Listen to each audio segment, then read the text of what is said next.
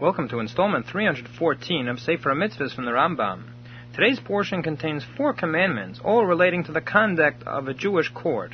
Prohibition number two hundred eighty-two is that in a capital case, the court may not reach a decision of, of guilty based only on a majority of one.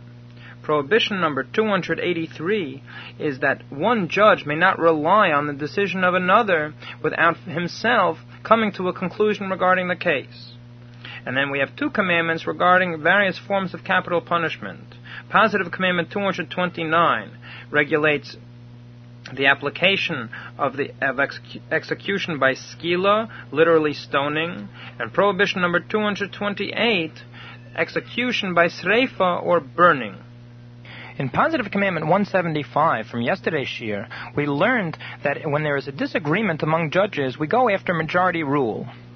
However, we will see that in the case of capital punishment, this is somewhat modified. In general, capital punishment can only be decided by a court of twenty-three members, as existed in the temple times in every Jewish city. It could also, of course, be done by a larger court, one of the seventy-member courts. However, at least a twenty-three-member court was required. Let's say in such, in such a capital case, there would be a disagreement among the judges. Twelve saying that he deserves the death penalty, and eleven saying that he doesn't. In such a case, if we merely went by majority rule, we would put the person to death. However, prohibition number two hundred eighty-two comes to tell us that in a capital case we have an additional requirement. A simple majority is not enough. We must have a majority of two. And therefore, if twelve said guilty and eleven said innocent, this would not be enough to put the, the, uh, the defendant to death. In such a case, you would add another two judges and re-vote and see whether there would be a two-person majority. This commandment is derived from the book of Exodus, chapter twenty-three, verse two, which states, "Leisiya achare rabim lerois," that you should not go after a majority to do bad. This would be the literal, literal translation. But as the Rambam explains, do not go after rabim, any majority, meaning even a majority of one, lerois, for an evil judgment to inflict of the death penalty. That just any majority, a majority of one, is insufficient in capital cases. As the Rambam brings out clearly from the Mechilta, which asks, how do we know if twelve say guilty and eleven say innocent, that he does not is not punishable by death? And the Mechilta quotes this verse, do not go after the, uh, any majority in order to do bad to inflict the death penalty. And the Mechilta also further explicates this din by stating, if The, the judgment is uh, by a, a split of one vote. However, the majority says he's innocent, we will go by that judgment. If twelve should say innocent and eleven guilty, that is sufficient, even in a capital case. But if you want to declare the person guilty, then you would need a majority of two. From this, we see the Torah's clear desire to avoid capital punishment unless absolutely necessary and beyond a shadow of a doubt. As the Talmud declares in the Tractate Makkot, that even if a court put to death m- more than once in seven years, then it would be called a damaging or destructive court.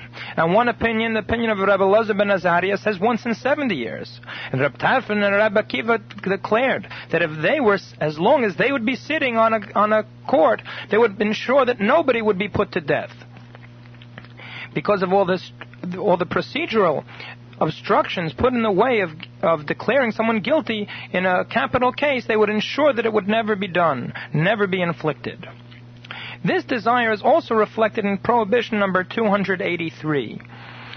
This prohibition is a prohibition again on the judge, that a judge might be tempted, upon seeing the other opinions in a case, to subjugate his own opinion to the opinion of the other judges.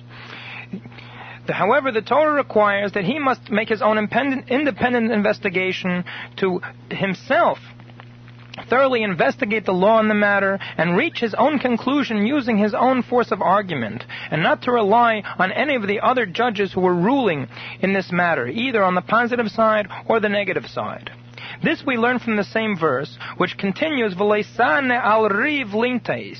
Literally, you should not answer or express your opinion in a case of dispute, lintais, to lean.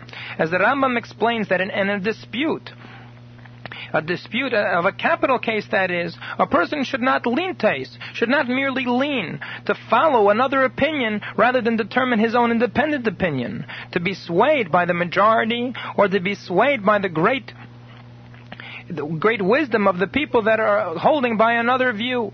Therefore, as the Mechilta declares, a person should not say that this person is so great, I could rely on him. Why should I say a different opinion from him? I can rely on him. And this would be a biblical prohibition that the judge is required to formulate his own opinion and stick to it. The Mechilta then asks, perhaps the same thing applies to monetary cases, that one would be violating a biblical prohibition by relying on someone else's opinion.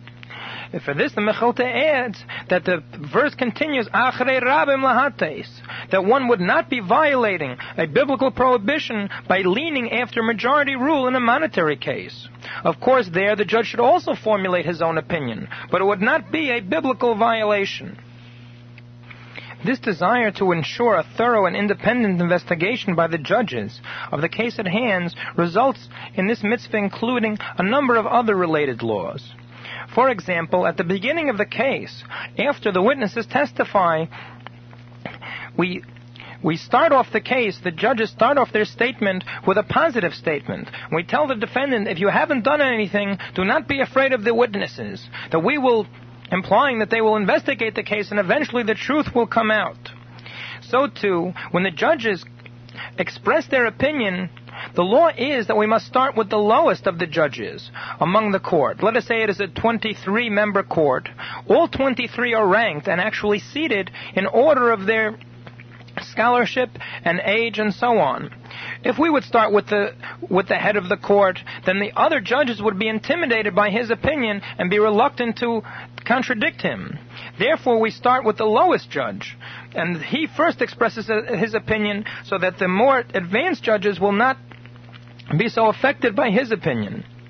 So, too, the law is that if someone someone previously expresses an opinion that the person should be executed, he is allowed to change his opinion to say that he should that he should be in, innocent and let free.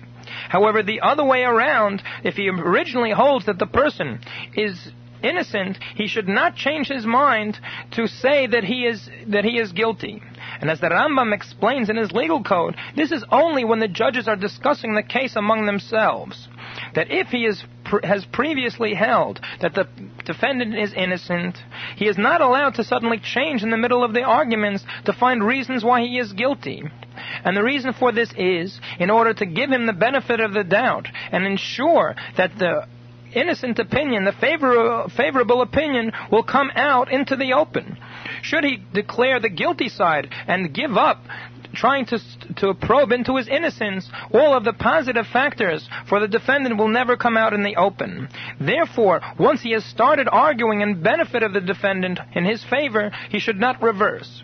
However, this is only when the judges are discussing the case. When it comes to the final vote, of course, he is required to vote according to his final formulated opinion. At Gmar Din, at the conclusion, even if originally he held innocence, should he have been convinced that the defendant is guilty, he is required to vote guilty. And the prohibition against changing his opinion is only in the process of argument to ensure that the truth comes out, but not in the final vote. Both of these commandments are discussed in the fourth chapter of the Talmudic Tractate Sanhedrin. How exactly the death penalty is inflicted is specifically indicated in Jewish law. There are four different types of death which are inflicted by the Jewish court, each of which the Rambam counts as a separate commandment. And this is a com- each one is a commandment on the Jewish court, that if the defendant has been found guilty of a certain crime, that if the The prescribed penalty is such is such a type of death, they are required to execute it. And and all four are counted as separate commandments. The Ramban, Nachmanides, however, counts it all as one. All of these different types are all details within the one general commandment for the Jewish court to inflict the death penalty where necessary. In today's portion, we will have two of these commandments, and in tomorrow's, we will have another two. Positive Commandment two twenty-nine is for the Jewish court to inflict the penalty of sekilah, of stoning, where necessary. Although this form of death is referred to as sekilah or stoning, the main part of the of the execution actually does not involve stones at all. As the Rambam describes the process in his legal code, that there was a special building known as Beit HaSekilah, which was approximately two stories high, and the person to be executed would go to the top of this building and then be pushed off of it by one of the witnesses. Usually this fall itself would be enough to kill the defendant. Should the defendant not die after this, then the two witnesses pick up a large stone and drop this large stone, which is so heavy that only two of them together can lift it, and drop it on top of the person on the ground. And usually that would kill any of the remaining victims. However, if that should not suffice, then the rest of the people, the rest of the witnesses to the execution themselves pick up stones and stone the person until they die. This commandment is derived from the book of Deuteronomy, chapter twenty-two, verse twenty-four, which refers to the case of an adulterous relationship between a man and a woman who is betrothed to be married. And if they are discovered, the verse says, "Uskaltem eisem ba'avonim v'amesu," that they should be stoned with stones until they are dead. And from here we derive the idea and the definition of stoning for all of the different forms, all the different prohibitions for which the penalty is execution by stoning. The Rambam refers us to the different prohibitions. By, by each individual one, he indicates what the penalty is. And in his legal code, he totals them that there are eighteen different violations which are punished by sekilah or stoning. Positive Commandment two twenty-eight is another form of execution, that of sereifah or burning. And here again, it is not like the simple meaning of the word burning. Rather, the person is buried up to their knees so that they cannot move. At that point, a cloth is put around their neck and pulled by the witnesses until the person opens their mouth. Then boiling hot lead or another melted metal is poured down the throat, killing the person instantly as it burns the inside of the person. This is why it's called sereifah, burning, not because the entire person is burned, but because as a result of this being poured down their throat, they would die from the burning effect of the metal. This commandment derives from the book of Leviticus, chapter twenty, verse fourteen, which refers to a man who has relations with a woman and her mother. And the verse says, that both him and whichever one the second one was uh, had relations with, both of them are burned. And as the Rambam again refers us to the prohibitions, where he lists each individual prohibition which is punished by burning. In his legal code, he totals them up to ten different sorts of violations which are punished by sereifah. Both of these commandments are discussed in the seventh chapter of the Tractate Sanhedrin.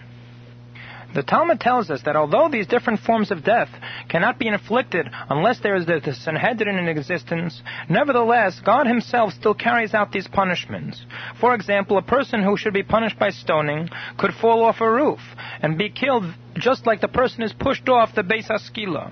A person subject to the penalty of burning could be burned in a fire or bitten by a snake and be burned by the, by the venom of the snake. Someone to be beheaded could be handed over to the king, to the non-Jewish government who could behead him. And someone who is subject to death by chenek or choking could drown, similar to the effect of choking.